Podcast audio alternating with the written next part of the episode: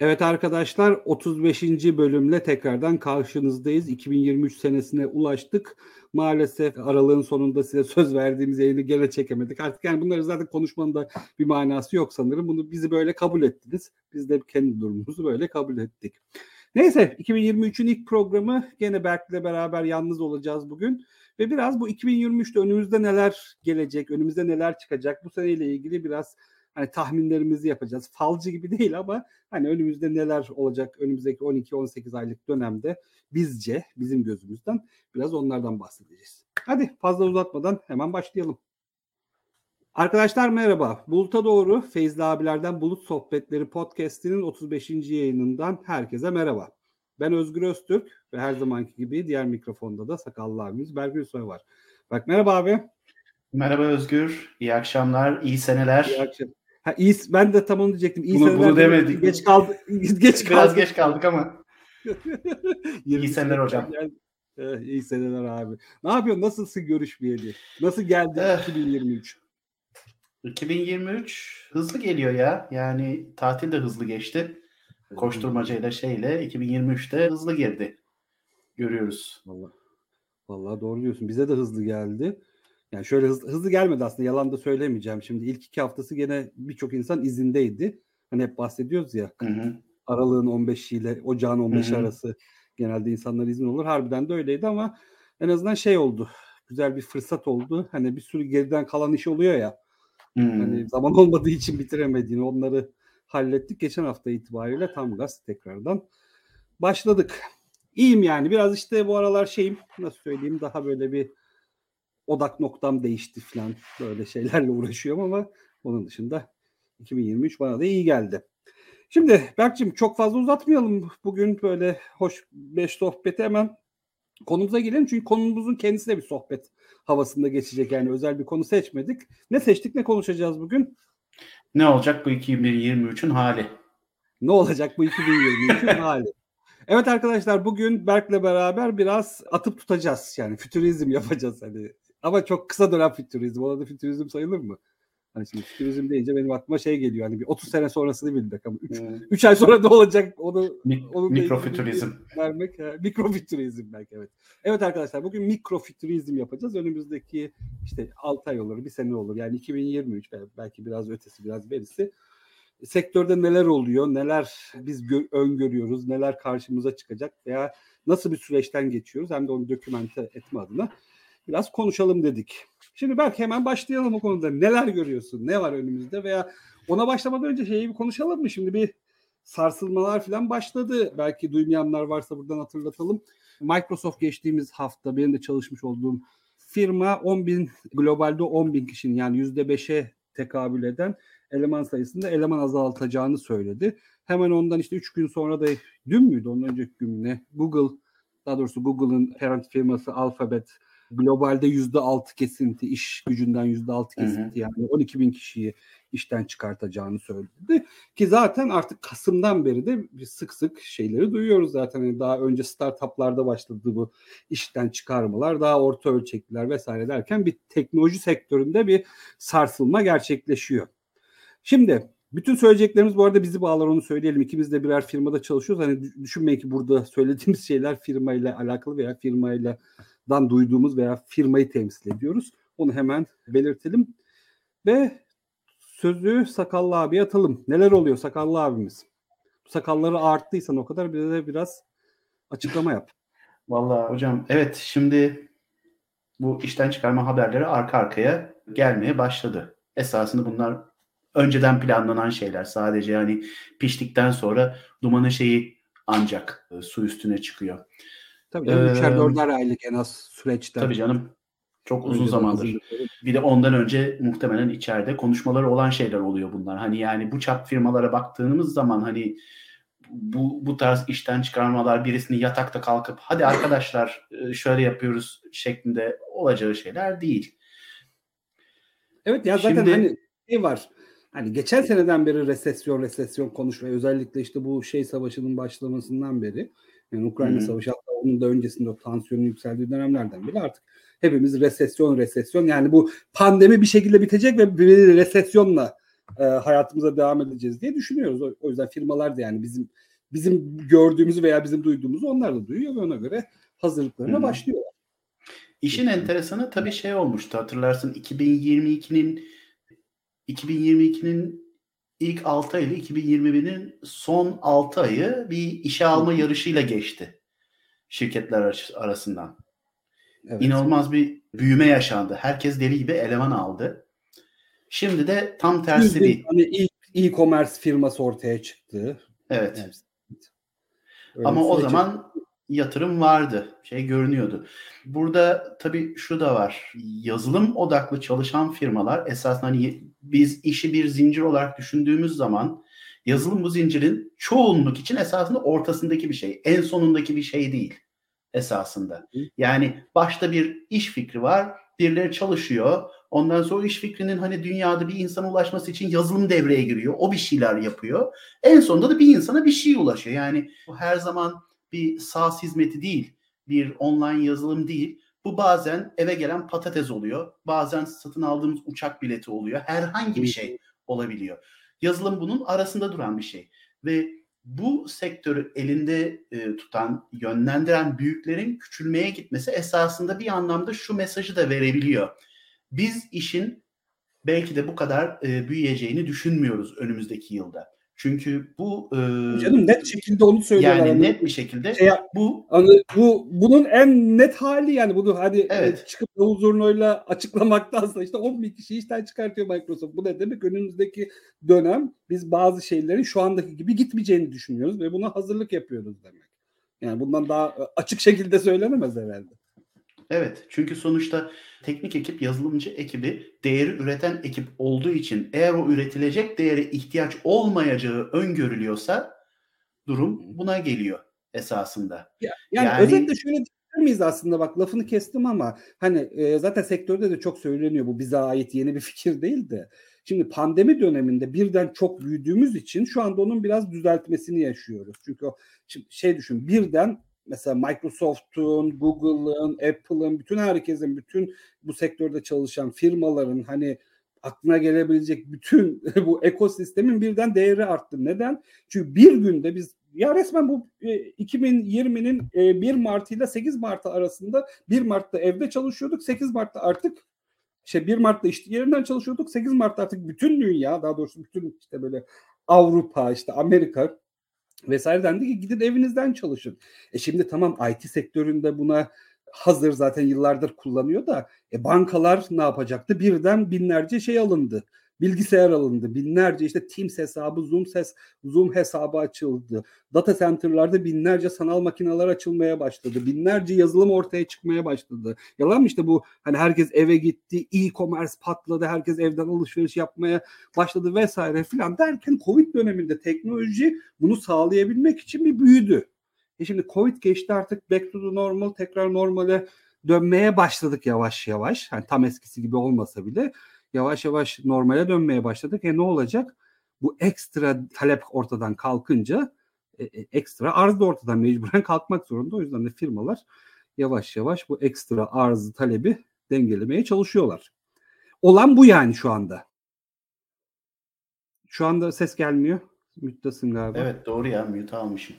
Şeyin de etkisi var tabii. Karşılıksız olarak piyasaya giren ve yatırıma giden paranın geri toplanmaya başlaması da etkisi çok büyük. Yani e, bu burada bu bir cycle gibi esasında.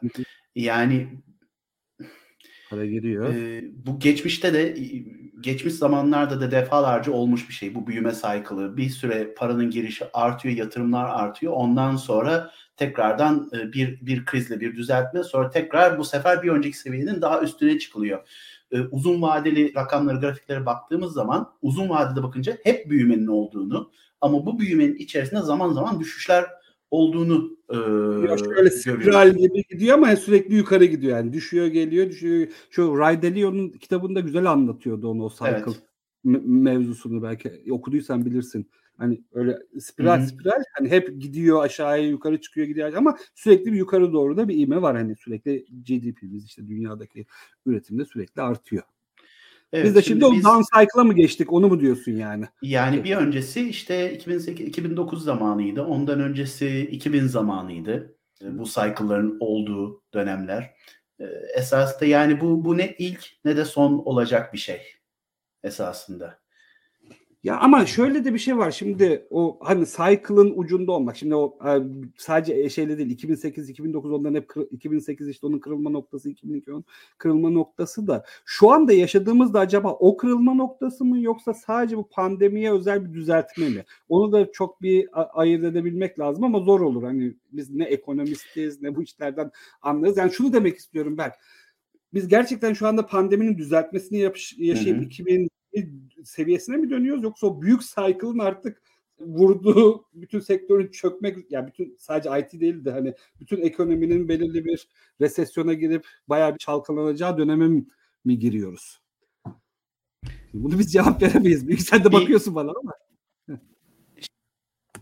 Hocam şimdi hani şey diyemeyiz biz ekonomist değiliz. Bu konularda e, yetkinliği bilgisi olan insanlar değiliz. Biz de okuyup anlamaya, öğrenmeye çalışıyoruz. Bir gördüğümüz şeylerden birisi tabii olmuş şeylerin arkasından açıklamasını yapmak nispeten kolay. Bu da psikolojik bir şey esasında. Bunun açıklandığı kitaplar da var. Şöyle bir şeyden bahsediliyor örneğin. Piyasadaki şirketlerin değerlerinin toplamının GDP'ye oranı %100'ü geçmeye başlayıp ilerledikten sonra bir kriz riskinin arttığı bir döneme girmiş oluyoruz deniyor. Geçmişte baktığımız mesela mesela şu anda %15 %18'lerden dönüyoruz sanıyorum. Yani piyasadaki bütün şirketlerin değerinin toplamı esasında ülkelerin ürettiği gerçek değerden, elle tutulur gerçek değerden çok daha yüksek. Ve bu yani ne zaman o yüksekliğe çıksa söz konusu. Evet. Yani karşılığı olmayan bir şey. Esas GDP bizim esasında ürettiğimiz değerlerin toplamını verirken market value beklediğimiz değeri gösteriyor. Bu ikisi arasındaki makas açıldıkça evet, kriz riskinin arttığı şanslı. söyleniyor ve bu tepe noktalarından dönülmüş daha önce de. Tabii şüphesiz hani şey diyemeyiz ekonomist arkadaşlar bizden çok daha iyi analizlerini bilir şeylerini yapacaklardır.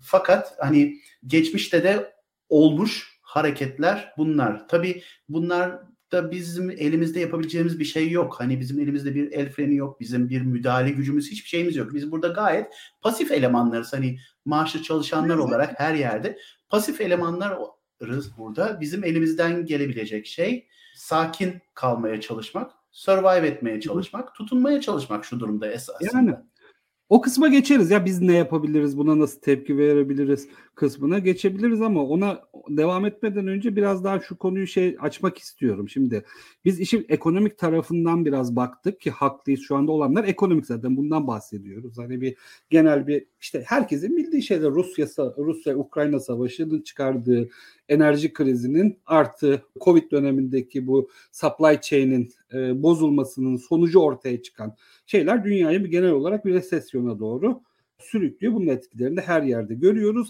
IT sektörde bunun üstüne bir de pandemi dönemindeki o büyümesini düzeltmeye çalışıyor. Çünkü artık o pandemi dönemi şartları ortadan kalktı. Bu ikisi de işte bu işten çıkartmaları artık birçok firmanın şu ana kadar e, startuplarda başlayıp büyük firmalarda sıçradığı tek alanındaki işten çıkarmaların sonucu oluyor.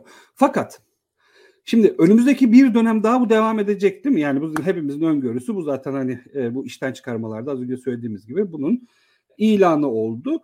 Fakat şöyle de bir şey var. Bunu ben özellikle belirtmek istiyorum. Tamam şimdi tek sektör yani IT sektörünün o direkt teknoloji firmalarında belirli bir oranda yüzde beşler, altılar belki daha büyük hani genelde vurduğunuzda bir küçülme olsa da IT olarak bir küçülme söz konusu değil. O büyüme trendi devam ediyor. Yani belki işte büyük firmalarda şu anda o elemanlara ihtiyaç yok ama diğer birçok hani IT sektöründe olmayan firmaların hala bu elemanlara, hala teknik elemanlara, hala IT elemanlarına fazlasıyla ihtiyaç var. Yani sektörde hala eleman açığı mevcut. Sektörde hala birçok firma eleman arıyor. Hani komple bir şey söz konusu değil. Tabii işe alımlar durmuş var. değil.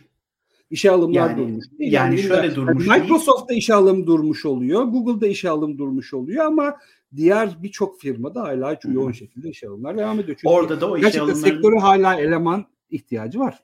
Tabii ki var. Yani LinkedIn'e şey baktığımız zaman her gün çatır çatır ilan giriliyor orada görüyoruz bunları. İşe alımların durmuş olmasının oradaki sebebi de esasında kanuni e, sebeplere dayanıyor. Sonuçta pek çok ülkede şöyle bir durum var. Sen toplu işlem çıkarım yapıyorsan bir yandan Oraya da elinde konuyorsun. eleman açığı varsa devlet diyor ki sen bu insanları işten çıkaracağına önce şu elindeki açıkları bu insanlarla doldur. Yani mümkün değil mi? Bir eğitim vererek o pozisyona kaydıramaz mısın? Niye bunları atıyorsun diyorlar haklı olarak. Hı hı. Dolayısıyla işten çıkarmalar bu şekilde hani dondurulmuş oluyor. Hatta bazı ülkelerde şöyle şeyler de var. İşten elemanı çıkarttıktan sonra çat diye pozisyon açıyorsun. Devlet diyor ki sen önce işten çıkarttıklarını bir geri çağır oraya yani. Evet. Böyle şeyler Abi, de yerine var. eleman al, yerine eleman alamıyorsun aynı pozisyonu mesela Tabii. Almanya'daki kurallardan bir tanesi. Diyelim ki X bir pozisyonu eliminate ettin ama Hı-hı. şey olarak e, o pozisyonu kapattığın için elemanı işten çıkardıysan hani başka şeyler de olabiliyor ya yok elemanı Hı-hı. işte performanstan dolayı çıkardıysan ayrı bir konu da şeye göre işten çıkardıysan o pozisyonu eliminate ettiysen önümüzdeki bilmem iki sene mi ne bir daha o pozisyona eleman alamıyorsun. Evet. Çünkü evet, sen bunu da... eliminate etmiştin bu adamı böyle çıkartmıştın gibi hani Avrupa'da en azından e, böyle şeylerde söz konusu oluyor. O yüzden mesela hatta şey var şimdi Microsoft mesela duyurdu globalde yani Amerika'da. Amerika'da başladı işten çıkarmalar ama bunun globale yayılması hala devam ediyor çünkü mesela her ülkenin kendine özel kanunları var ya o kanunlara göre işte süreçler ayrı işliyor. Mesela Almanya'da e, firmalarda work council diye sendika benzeri bir yapılanma vardır mesela onun onayından geçmesi gerekiyor gibi gibi gibi uzayabiliyor buralarda süreçler daha değişik Burada da olabiliyor. Burada da öyle durumlar var. Bugün Twitter'da o konuda yazmıştım ben de de Belçika'da da şirketin son 6 ay içerisinde mi son 1 yıl içerisindeki mevcut insan sayısı, eleman sayısının ortalaması 20 ile 99 arasındaysa ve sen önümüzdeki 6 ay içerisinde 10 kişi çıkartmayı planlamışsan bu toplu işten çıkarmaya girer diyor. Eğer 6 ay, son 6 ay önceki ortalama eleman sayın 300 ve üstüyse ve sen 30 kişi işten çıkartmayı planlıyorsa önümüzdeki 60 günde pardon 6 ay değil 60 günde hı hı. bu toplu işten çıkarmaya girer diyor. E, şey yapacaksın diyor. Work Council'le oturup bunun açıklamasını yapman, şey yapman gerekiyor. Uzlaşman Anlaşmanı, e, gerekiyor. Anlaşman gerekiyor. Anlaşılıyor tabii ki ama bu zamana yayılan bir süreç haline geliyor esasında. Amerika'daki gibi hemen mesela pazartesi karar alıp sarı uygulayamıyorsun öyle diyelim. Yok orada veya şey hani... olmuyor. Mail geldi işte VPN'ine girebildin mi bir ona bak falan böyle şeyler olamıyor. Olamıyor. O Twitter yapmaya ee, çalıştı o da geri tepti ya Elon Musk. Atan hmm. haberleri vardı. Ben Twitter'a girdiğim dönemlerde okuyordum. Artık girmiyorum biliyorsun. Artık o yüzden seni bu attı Twitter'da fark et. Evet. Vallahi. Maalesef artık. Neyse Peki biz buna nasıl cevap verebiliriz? Veya bu, biz buna nasıl cevap verebiliriz demeyeyim de biz çalışanları neler bekliyor? Bu ortam bize nasıl etkiler? Hani işten al e, diyelim hani şükür kovulmadık, şey olmadı, işimize devam ediyoruz. Bir hani cloud işte solution architectiz vesaire bu bir şeyler oluyor ama etrafta. Bu Hı-hı. bize nasıl etkiler? Sen ne diyorsun? Önümüzdeki dönemde işimiz nasıl olacak? Şimdi mesela ben bir tane örnek vereyim sen düşünürken şöyle söyleyeyim. Şimdi birçok önünüze cost cutting projesi düşmeye başlayacak. Şimdi mevcut işinizin üzerine birçok alanda eğer yani şey yöneten ekipteyseniz cost cutting, e, satan ekipteyseniz de daha fazla nerelere satabiliriz, ne yapabiliriz? Çünkü herkes işte artık survive moduna geçiyor. Hani şeyleri nasıl düzeltebiliriz, düşürebiliriz? Hani costları nasıl düşürebiliriz ve nasıl daha fazla satabiliriz? Yani birden önünüzde çok değişik öncelikler görmeye başlay e, başlayabilirsiniz. Başlayabiliriz. Yani mevcut yoğunlaştığımız şey yerine böyle işte cost cutting projeleri gelecek ne bileyim işte daha destek verme projeleri gelecek filan böyle şeylerle uğraşacağız. Başka ne geliyor aklına? Evet can damarı para olduğu için ya parayı arttıran ya gelen parayı arttıran ya giden parayı azaltan şeylerin daha dikkat öne çekmesi, öne gelmesi muhtemel. Burada operational cost'ların düşürülmesi ilk etapta muhtemelen herkesin saldıracağı şeyler. E, gereksiz yani çok ciddi artısı olmayan servislerden çıkmak, hizmetlerden çıkmak, daha evet. daha evet, daha akıllıca bazı şeyleri yapmak. Bu şöyle olabilir zamanında otomasyona vermesi gereken emeği ve önemi vermeyenler şu anda ciddi şekilde ona saldırmak zorunda kalabilirler. Yani Aynen e, öyle. Salla 23'ün e, konusu bu. Yani bas büyük instance'ı bırak işte development için olan instance hafta sonunda açık kalsın Bayramlarda da çalışsın, salla gitsin. Yani bunlar artık göze batacak şeyler haline gelmeye başlayabilir. Zaten daha göz, akıllıca, zaten parayı daha akıllı. Zaten göze batıyordu ama hani şöyle bir şey var. Göze batarken hani şey olabilir. Bir taraftan da gelen ya başka öncelikler çok fazlaysa ona... hani ya boş ver ya o şey gibi görünebilir. Hani şimdi bununla uğraşmasak da olur. Nasıl iş yürüyor? Aynen. Ama şu anda öyle hani, bir noktadayız ki gr- growth'taydık. Hani büyümedeydik. Feature önemliydi. Feature bastık bastık bastık bastık bir sürü technical dep yaptık. Hani şeyi otomatize etmedik vesaire. Ama şimdi 2023'te artık ana temamız şey olacak. Daha az kişiyle daha çok iş yapmamız gerekecek. Bu da ne demek? Otomasyon, otomasyon, otomasyon. Bizim önümüzdeki dönemde en fazla göreceğimiz şey bu olacak. Otomasyon projeleri. Nasıl bunları kat, kesebiliriz? Nasıl bu işi daha az kişiyle daha verimli hali yani verimliliğe doğru e, oynamaya başladı. Operasyonel operasyonel masrafın düşürülmesi esasında. Aynen. Evet. Direktörleri önümüzdeki dönemde bayağı bir Excel üzerinde, bizim Power Platform üzerinde, Excel üzerinde hmm. raporlarla uğraşıyorken göreceğiz. Nereden ne çıkartabiliriz? Neyin suyunu sıkabiliriz? Bir yerden bir yerden çıkması gerekiyor. Bizim bireysel olarak ya bir de oraya değinelim değil mi? Bireysel olarak en kötü en kötü şey panik yapmaktır böyle şeylerde esasında. Çünkü bu bizim gerçekten kontrolümüz olan bir şey değil. Şimdi bu işten çıkarmalara da baktığımız zaman şey algısı olmaması lazım. İnsanlar işlerinde başarısız olduğu için işten çıkarılmıyor. Kişisel bir şey değil esasında bunlar. Yani bu çıkarılanların içerisinde harika mühendisler var, harika yöneticiler var, mükemmel arkitekler var. Bunlar çok tepeden verilen kararlar, insanların psikolojisini etkileyen kararlar ve insanların evet, büyük evet, bir çoğunun esasında hiçbir kontrolü olmadan alınmış kararlar. Dolayısıyla Abi biz bak mesela pardon lafını bitirdi. Çok affedersin lafını kestim. Şey diyecektim. Docker'da benim başıma birebir gelen bu işte en son Microsoft'a geçmeden önce. Ya şeydik hani böyle halay çekip hmm. parti yapıyorduk hani büyü büyü büyü. 6 ay içinde işler değişti. 6 ayın sonunda komple firmayı sattılar. Biz de aslında işten çıkartılmış sayıldık. Hani başka bir firmaya satıldı orada Hı-hı. bir geleceğimiz olmadığı belliydi. Resmi olarak söylenmedi ama bildiğim bizi böyle alıp komple sattılar.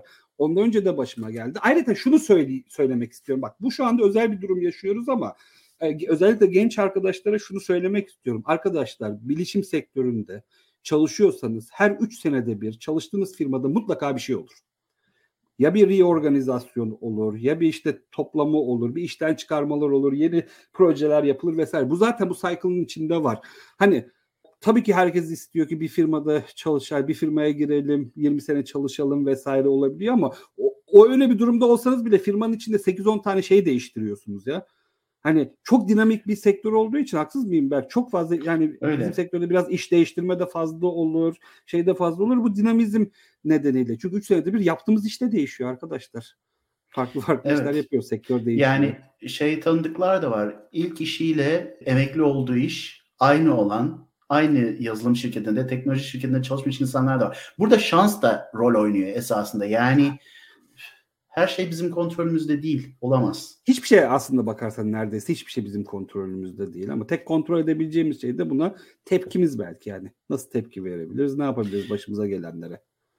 Orada da şeyi de bilmek gerekiyor. Tepki verirken e, içinde bulunduğumuz ülkenin kanunlarını, hakları, e, neyi nasıl işliyor, hangi durumda nereye başvurmak gerekir. Bu tarz Hı-hı. şeyleri takip ediyor, biliyor olmak gerekiyor. Değil mi? Şu anda ilk yapım artık hepimizin yapması gereken ilk şeylerden bir tanesi bu. Bir çalışan olarak haklarımızın ne olduğunu bilmek. Yani çalıştığımız evet. ülkede, çalıştığımız firmada sözleşmemizde ne var, bize ne yapabilir? ona göre çünkü böyle bir şey olursa önümüzde bize sunulacakların dışında bir kendimiz bir plan çizmemiz gerekiyor. O yüzden çok iyi dedin. Hani önce legalle başlamamız gerekiyor. Legal olarak ne hakkımız var, ne yapabiliriz, nasıl tepki verebiliriz, seçeneklerimiz neler böyle bir şey başımıza gelirse. İkincisi de Şimdi şey dedik hani job market o kadar down durumda değil ama şimdi birçok firma aynı anda eleman işten çıkardığı için şey de olacak. Onu da söyleyelim hani bir bir anda piyasada bayağı bir eleman fazlası oluşacak. Tabii ki firmalar alınacak işte yeni işlere başlanacak ama market bir süre böyle kaynıyor durumda evet. olacak. Çok fazla insan markete düşmüş olacak. O da şeyleri zorlaştırıyor işte. Yeni iş bulurken hani sıyrılmayı zorlaştırıyor. İkinci olarak da bu nedenle ben de senin dediğin üzerine bir tavsiye olarak ikinci bir yapılacak şey olarak da şunu söyleyeyim. Kendimizi güncellemek. hani özellikle uzun zamandır bu sektörde belirli alanda belirli şeylere takılıp kalıp yaptıysak belki güncelden uzak kaldıysak bazen böyle durumlar olabiliyor. Bu aralar bunu güncellemek çok akıllıca olacaktır. Yani bilgilerinizi tazeleyin, sektör ne istiyor, ona göre biraz kendinizi güncellemeye çalışın. Zor biliyorum çünkü zaten hani şu anda çalışıyorsanız ekstra bir yükünüz olacak. Ben de mesela öyle. Ben de hani bu genel resesyonla alakalı değil ama saçma başka bir durumdan dolayı benim nefes alacak vaktim yok bu aralar. Bak mesela. Hani bu durumda bir de ekstra kendimi geliştirmem lazım, şey yapmam lazım herkes gibi. Hazırlıklı olabilmek için bazı şeylere. Bunu söyleyelim yani biraz artık o e, baltayı bileme dönemini yapmamız gerekiyor. Bilgilerimizi, yeteneklerimizi biraz güncellememiz gerekiyor. Evet bunun bu zaten sektörün bir parçası iken şu anda bir miktar daha önemli hale geliyor. Evet, hep tekrar yani zaten. şunu gene şey yapmak lazım. Bu geçici bir dönem. Hani evet. başımıza göktaşı yeme yemeyeceksek bu geçici bir dönem. Bu dönemde onu da yeriz ya. Sıkıntı yok o da onu da yeriz yani. Geçen şey testi yapılmıştı değil mi? Göktaşının yörüngesini değiştirme testi yapılmıştı değil mi? Öyle bir Öyle şey, şey öyle e, onu kanıtladılar galiba yapılabileceğini. Ha, yapılabileceğini kanıtladılar pardon. Yani öyle bir şey oldu değil mi? Öyle Böyle şey attılar sondayı. Yani geçici bir dönem. Amerikan Red'deki gibi paralarımızı nereye harcıyorlar? Uzaya harcıyorlar. Abi niye belki belki simülasyon Azure'da yapmışlardır. Olabilir abi. Yığınla, yığınla yani. model çalışıyordur onun onun arkasında. Tabii canım. Hesaplaması için. Çalışıyor. Neyse hazır bak o muhabbete girmişken şimdi 2023 prediction'lara geçelim mi? Neler var kafanda? Neler şey olacak bunların dışında hani böyle işin resesyon kısmından Abi. işten atılma kısmından bahsettik de cost saving'den de bahsettik. Onun dışında neler olacak sence? Valla yani AI büyük bir topik olacak değil mi? Yani onu artık Valla ben şeyi bekliyorum. Ee, masa üstüne masa üstüne Linux'un gelmesi. ya git abi. Geldi oğlum işte VCL'le. Artık o tartışma kaldı mı? Grafik şeyler de çalışıyor. Linux uygulamaları da çalışıyor. Bitti artık yani. Masa üstüne Linux getirecek, getirilecekse biz getiririz diyorsun. Ya getirdik zaten getiririz demiyorum biz onu çok da çok Yok da ya yani bu, bu bu muhabbeti yapmazsam olmazdı zaten yani kaç senedir ka, kaç kaç on senedir klasiğimizdir. Ya çok yerde dayak yemiş olabiliriz de yani masa üstünde de dövemez bizi ya. tamam hani alın serverlar sizin olsun hani her şeyde tamam. Dayağımızı dayağımızı yedik ama masa üstünde de kusura bakmayın da bu işte bizim işimiz ya. Neyse onu da getirdik yani. Başka? Başka. Ben şeyi merak ediyorum. Bu Microsoft'un yaptığı yatırım en son yatırım. Belki o o, o, o konu hakkında biraz şey yapalım. Çok enteresan bir yatırım çünkü. Enteresan değil aslında. Bak şimdi şöyle söyleyeyim. Bizim zaten CEO eskiden bu AI kısmında başındaydı biliyorsun. Hani çok teknik bir CEO'muz var. Onu biliyorsun zaten. Hani bir şeyden Hı-hı. geliyor. Teknik kısımdan gelen bir CEO. Şey değil yani pazarlamadan, pazarlamadan vesaireden gel gelmiyor gayet işinin olduğunu. O yüzden AI'ya da hem kendi yönettiği division olduğu için önceden onu Bing'in içinde hani biz kullanıyorduk ya. Hı-hı. Onun da başıydı. Oradan da biliyor. O nedenle bu yabancı olduğu bir alan değil ve biz yaklaşık bir 3-4 senedir mi 2-3 senedir mi bu Open AI ile zaten çalışıyoruz. Hani onların ilk founderlarından ilk şey yapanlardan bir tanesi Microsoft biliyorsun. İlk yatırım yapanlardan Hı-hı. bir tanesi Microsoft. Yatırım da şöyle yatırım. Bak şimdi onu da hemen e, söyleyelim. Hani bunu haberlerden bulabilirler. Pardon senin 50 bir şey oldu senin streamden attım. Şöyle yatırım. Şimdi AI bu chat GPT çıkardığı bu Open AI, bu DALI çıkardı biliyorsun. Bunlar hepsi birer tane model. Bu modeli senin eğitmen gerekiyor ki böyle şeyli olsun işte yetenekli olsun. Chat GPT'yi görüyoruz herkesin ağzı açık. Ona bakıyor onunla iş yapıyor. İş yapıyor şu anda. E bunu nasıl şey yapacaksın böyle eğiteceksin abi? Çok büyük bir data setin olmalı. Çok fazla data okumalı. Çok fazla da bilgisayar gücün olmalı. Değil mi? Yani bunu şey yapabilecek bir hani süper computer'ın olmalı veya işte eğitecek bir infrastructure'ın olmalı. İşte biz hani yatırım dediğimiz o. Microsoft OpenAI'ya Azure'ın altyapısını kullandırıyor bu şey modelleri eğitmek için. Öyle bir anlaşma var. İşte ona devam ediyorlar vesaire. Bu da detayları şeyden okuyabilirler hani haberlerden okuyabilirler hmm. ne olacak bir dahaki roundda falan ama şöyle de bir şey var. Biz bu e, Microsoft bunu yapıyor. Böyle hani anlaşma yapıyor ama sonunda onların çıkardığı ürünü de kullanmaya başlıyoruz e, şimdi. Şimdi ne olacak abi? Şöyle söyleyeyim. Bizim zaten Microsoft'un Azure'ın kendi bir ML altyapısı var. AI ve ML altyapısı. Hani biz Azure'ın üzerinde hem data scientistlere, data engineer'lere hatta hatırlarsan şeyi buraya Saray'ı buraya çağırmıştık. Onunla konuşmuştuk. O evet. data alanı, AI alanında Cloud Solution arkitekçi Sanem'i buraya çağırmıştık. Onunla konuşmuştuk. Ya bizim zaten bir, belirli bir AI altyapımız var Azure'ın üzerinde. İşte cognitive servisler diyoruz hani form recognition servisimiz var. Ne bileyim text to speech'imiz var. Speech recognition servisimiz var. Hepsi birer API. Search indexing servisimiz var. Gene AI ile enrich edebiliyoruz. Mesela işte formu okutuyorsun. El yazısı bir form bir AI modeli şey yapıp oradaki bilgileri aldırabiliyorsun falan. Zaten bunları Microsoft sunuyor. Aynı zamanda ML servisleri var. Bu ML servislerinin üzerinde işte kendi modelini eğitebiliyorsun. Ne bileyim işte bu tarz şeyler yapabiliyorsun. Hani o e, altyapıyı kurabiliyorsun. Hani dedim ya OpenAI'ye kocaman bir altyapı verdik. Onun küçük bir şeyini kendin kurabiliyorsun vesaire. Bunları zaten yıllardır yapıyoruz. Bizim de kendi şeylerimiz var. Modellerimiz var, ıvırlarımız, ıvırlarımız var. Bu alanda çalışan bayağı bir insan var. Şimdi yapılan şey abi bu chat GPT'nin de bir Azure üzerinden bir servis olarak sunulabilmesi. Yani onu hani Enterprise'da bizim müşterilerimize Azure'dan bir servis olarak kullandırabilmeye başlıyoruz o modeli. O şeyi Dali ile başka şey olacak. Onun dışında da Microsoft işte bu anlaşmanın meyvelerini toplamak istiyor. Hani yıllardır yatırım yapıyor. Yakın şekilde çalışıyorlar. Abi birçok Microsoft ürünün içine bu Chat GPT gibi modeller entegre edilecek. İşte ofise. Zaten başladık yani hatırlarsın Keynote'a 6 ay önce vardı mı? Hani şey design çıktı Microsoft. Bir, yani söylüyorsun şöyle bir şey istiyorum o design yapıyor. Neyi kullanıyor abi? DALL-E'yi kullanıyor aslında arka planda. Veya işte birçok alanda kullanıyoruz biz zaten bu modeller işte Azure'ın içinde ne bileyim datanın dağıtılmasında kullanıyoruz, network'i izlemekte kullanıyoruz, threat protection'da kullanıyoruz gibi Open AI'ın da modelini şimdi ofiste kullanmaya başlayacaklar. Ne bileyim Bing'in içinde kullanmaya başlayacaklar. Bu çok önemli. Mesela Bing Search o direkt Chat GPT ile onun da sağladığı veriyle donatılacak gibi gibi gibi bayağı bir AI üzerinde şey olacak yani entegrasyon olacak Microsoft'un. Bu durum böyle Microsoft'ta bunu bunu prediction'a çevirelim. Arkadaşlar 2023 kesinlikle AI'da önemli senelerden bir tanesi olacak. Nasıl ki 2022 önemliydi, 2023 de önemli.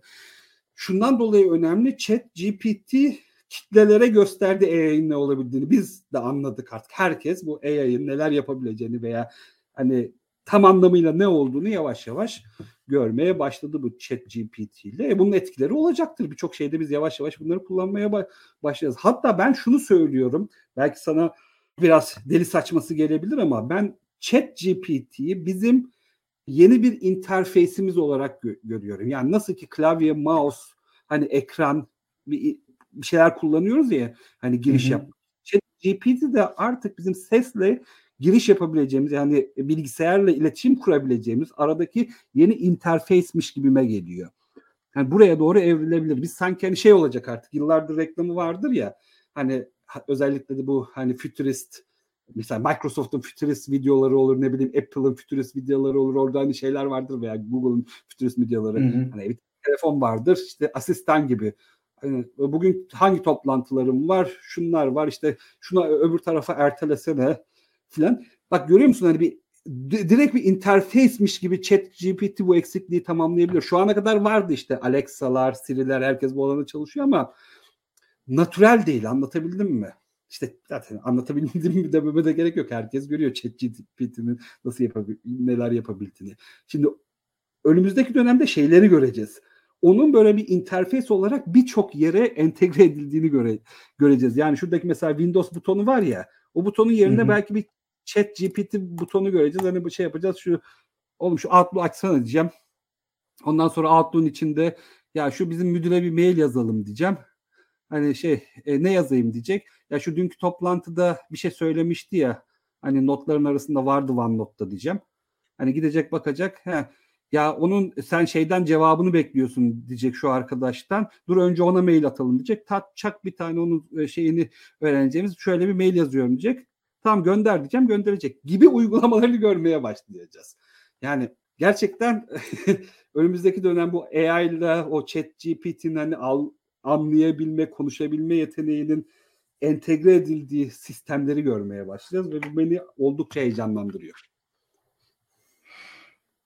Personal assistant'ların yetenekli hale gelmesi gerçekten hayat Ya bak sadece şey personal asistan değil işte şey, bak on, onu söylemeye çalışıyorum. Yani bunu interface gibi düşünürsen sadece personal asistan değil yani birçok şeye bağlanabilir. Şeyi hatırlıyor musun? Emre ile konuşuyorduk ya ikinci bölümdeydi.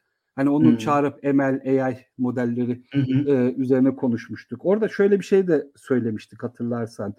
Şey demiştik. AI hani şey yapmayacak, karar vermemizi sağlamayacak ama veriyi toplamamızı çok kolaylaştıracak. Hani birçok yerden veriyi toplayıp analiz edip bize karar verebileceğimiz bir done sunacak diye söylemiştik ya. Hı hı. Şimdi Chat GPT bunun yazmak yerine ben bunu ona söylemem yeterli olacak. Öyle bir sistem getirebilir bize. Yani ya hani az önce şey konuşuyorduk ya senle GPT'ler yok e, şey GPT diyorum GDP'ler şeyler hmm. ıvırlar zıvırlar filan biz bunu konuşurken abi oradan bizi dinlediğini düşün chat GPT'nin tak diye önüne oradaki rakamlarla ilgili şey oradaki şeylerle ilgili bir rapor çıkartabildiğini hayal et. Çok uzak değiliz bundan artık. Chat GPT bize bunu gösterdi. diye düşünüyorum. Evet. Yani her birkaç ayda bir bir şeyler duyuyoruz, geliyor. Ve bunun frekansının artacağını beklemek olası. Bunu arkada destekleyecek bir business oldukça bunun gerisi gelir.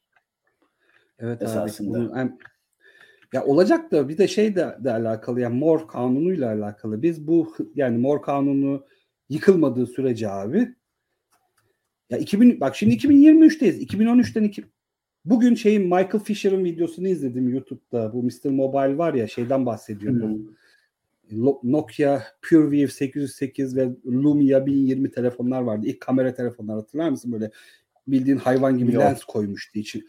Neyse abi şimdi o zaman şeyleri gösteriyor o zamanki telefonları iPhone 5 işte Samsung daha 10 sene öncesi öncesinden çok uzak Lumia'ları hatırlıyorum şey da şey hatırlamadım. Hmm. Ya iPhone 5 ha, işte o dönemleri et, düşün. Ha. o dönemleri düşün abi. Ya o zamanki ARM işlemciyle şimdi şunun içindeki ARM işlemcinin arasındaki farkı biliyorsun değil mi yani? Abi nere işte ha şeyi bile saymıyorum bak biz Pentium yüzlerle başladıkları falan bile saymıyorum.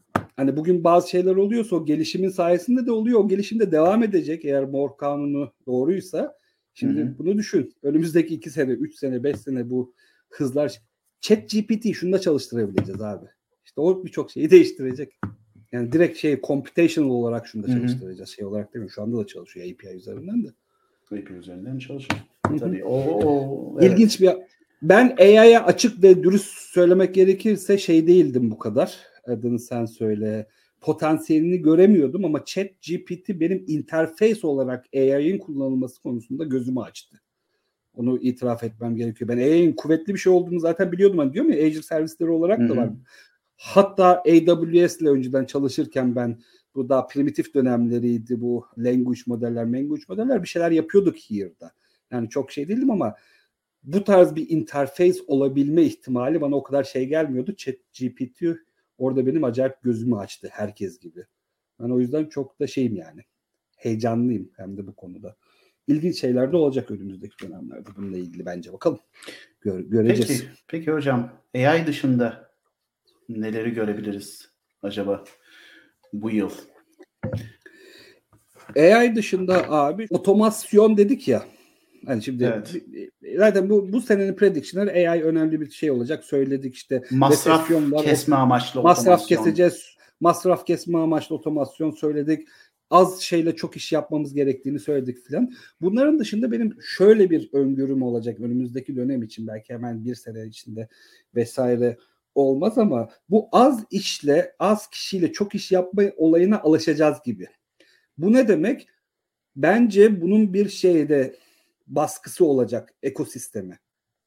Kubernetes konusunda geçen hafta, geçen bölümde zorluklarını hmm. konuşuyorduk ya abi. Evet. Şimdi bu zorluklarından bir tanesi de neydi? Çok karmaşık olması, yönetilmesinin evet. biraz zor olmasından bahsediyorduk. Hatta o zaman Container Apps'ten bahsettik mi hatırlamıyorum ama bunun böyle bir mesela Azure'da bir Container Apps diye bir çözüm var. Hmm. Kubernetes ama şey daha kolay yönetilen, daha managed service. Bu alanda Cloud Native ekosisteminde bu tarz çözümleri daha sık duymaya başlayacağız. İşi biraz daha kolaylaştıracağız gibime geliyor. Yani o stackler, Prometheus'lar, Kubernetis'ler, işte Linkerd'ler filan hani artık bunlara manage olarak ihtiyaç duyacak insanlar duyuyorlar. Hani çünkü az kişiler çok fazla iş yapamıyorlar. Bunların daha böyle az zahmetli olması gerekiyor. Bence oraya doğru bir push olacak sektörde. Yani işlerin hmm. daha basit olması, daha otomatize olması, daha manage olmasının sağlanacağı tool'lar, ne bileyim yöntemler vesaireler çıkabilir gibime geliyor. Ki zaten çıkmaya da başladı işte. Container apps niye var abi? Tabii canım. Bundan dolayı var. Senin var mı geliyor mu aklına başka? Bu yıl. Bu yıl için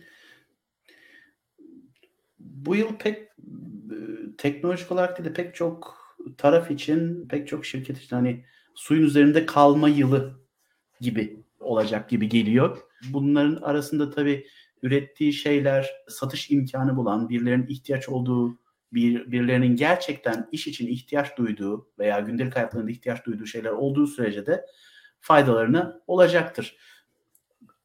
Bu açıdan belki satış performansını daha iyi analiz etmeyi sağlayan, müşteriye ulaşmayı kolaylaştıran, müşteriyi ikna etmeyi, çekmeyi kolaylaştıran, paranın gelmesini, satışın olmasını kolaylaştıran, hızlandıran ve masrafı azaltmaya yarayan hemen her türlü çözüm önceki senelere göre daha fazla rağbet görebilir. Daha fazla değer görebilir e, diye düşünüyorum. Çünkü kesinlikle. bu yıl herkesin hani keşimize yapışalım, mümkün olduğu kadar az kaybedelim, e, şu fırtınayı atlatalım modunda olacağından bunlar değerli olacaktır diye kesinlikle düşünüyorum. Onun sana, dışında sana kesinlikle. normal cycle'lar hani teknoloji açısından hani framework'lere, infrastructure çözümlerine baktığımız zaman bunların üretim cycle'ları yine devam ediyor. Esasında bunlarda aksayan bir şey yok. Biz yine aynı ürünlerin yeni versiyonlarını görüyoruz, bug fixlerini görüyoruz, vulnerability'lerin kapandığını görüyoruz, servisler devam ediyor. Rabete olmayan hani hakikaten masrafı yüksek, getirisi düşük servisler kapatılabilir. Onların gittiğini görebiliriz dünyada. Ama öte yandan baktığımız zaman iş devam ediyor. İş devam etmek zorunda. Ölçeği değişebilir. Bir dönem bir sıkıntıya girebilir ama işler devam etmek zorunda. İşlerin devam etmek zorunda olması demek yine de kalifiye elemana ihtiyaç olması demek. Teknolojilerin ilerlemeye devam etmek zorunda olması demek. Tabii ki şey, total bir kolapstan bahsetmiyoruz zaten. Tabii işte dünya durmuyor. Söylemeye çalıştım. Evet. Yani dünya hani IT sektöründe bir çalkalanma oldu ama gene IT ile alakalı insanlara birçok sektörde hala ihtiyaç var. Hayda dijitalleşme. Ya biz bir sene önce bahsettiğimiz şeyler hemen bir anda ortadan kalkmadı. Sadece Tabii ki. dönüşüm yaşıyor. Dönüşüm yaşıyoruz ama şey değil. Küçülmüyor yani. İnşallah da küçülmez zaten. Küçülürsek hani genel olarak küçülmüyor onu söylüyorum. Hani işte hep, hep işte diyoruz ya tamam cycle'ın burasındayız ama cycle olarak ilerliyoruz yani. Hep o devam ettiği için de şeyler de devam edecek. Biraz işlerimiz zor olacak önümüzdeki dönemde hepimiz için. Belki bazılarımız işlerini kaybedeceğiz. Yani hepimiz yaşıyoruz bunu bu realiteyi. Ama buna nasıl tepki verdiğimizde bizi belirleyecek anlardan bir tanesi olacak. Çok panik yapmaya maya gerek yok. Kendimizi hazır tutmamıza gerek var. İşleri biraz daha cost etrafında döndüreceğiz. Belki bu biraz inovasyonu kısıtlayacak ama buna da yapabileceğimiz bir şey yok. En azından bir dönem Burada esasında pandemide gelen özellikle yazılım sektörü çalışanlarının uzaktan çalışmasının normalleşmesi. Çünkü hani pandemiden çıktık. Şu anda ben şeyi de görüyorum yani uzaktan çalışma Belçika'da uzaktan çalışma şöyleydi. Neredeyse zaten herkesin iki gün uzaktan çalışması çoğunluğun vardı zaten esasında. Bir veya iki günü vardı.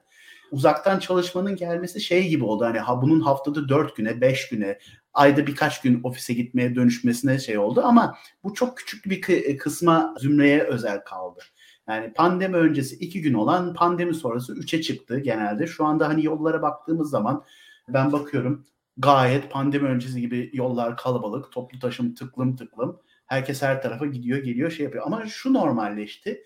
Teknoloji hizmeti aldığımız, kod yazan, yazılım üreten insanların uzaktan çalışmasının normalleşmesi önemli oldu ve bu kriz zamanında insanlara, iş arkadaşlarımıza, e, sektördekilere daha önceden olmayan kapıların açılması imkanı da sağlıyor. Şimdi uzaktan çalışma Tabii. konusunu konuşurken ne diyorduk? Uzaktan çalışma iyi güzel ama diyorduk. Hani bütün dünyayla rekabet ediyor hale geliyorsun esasında.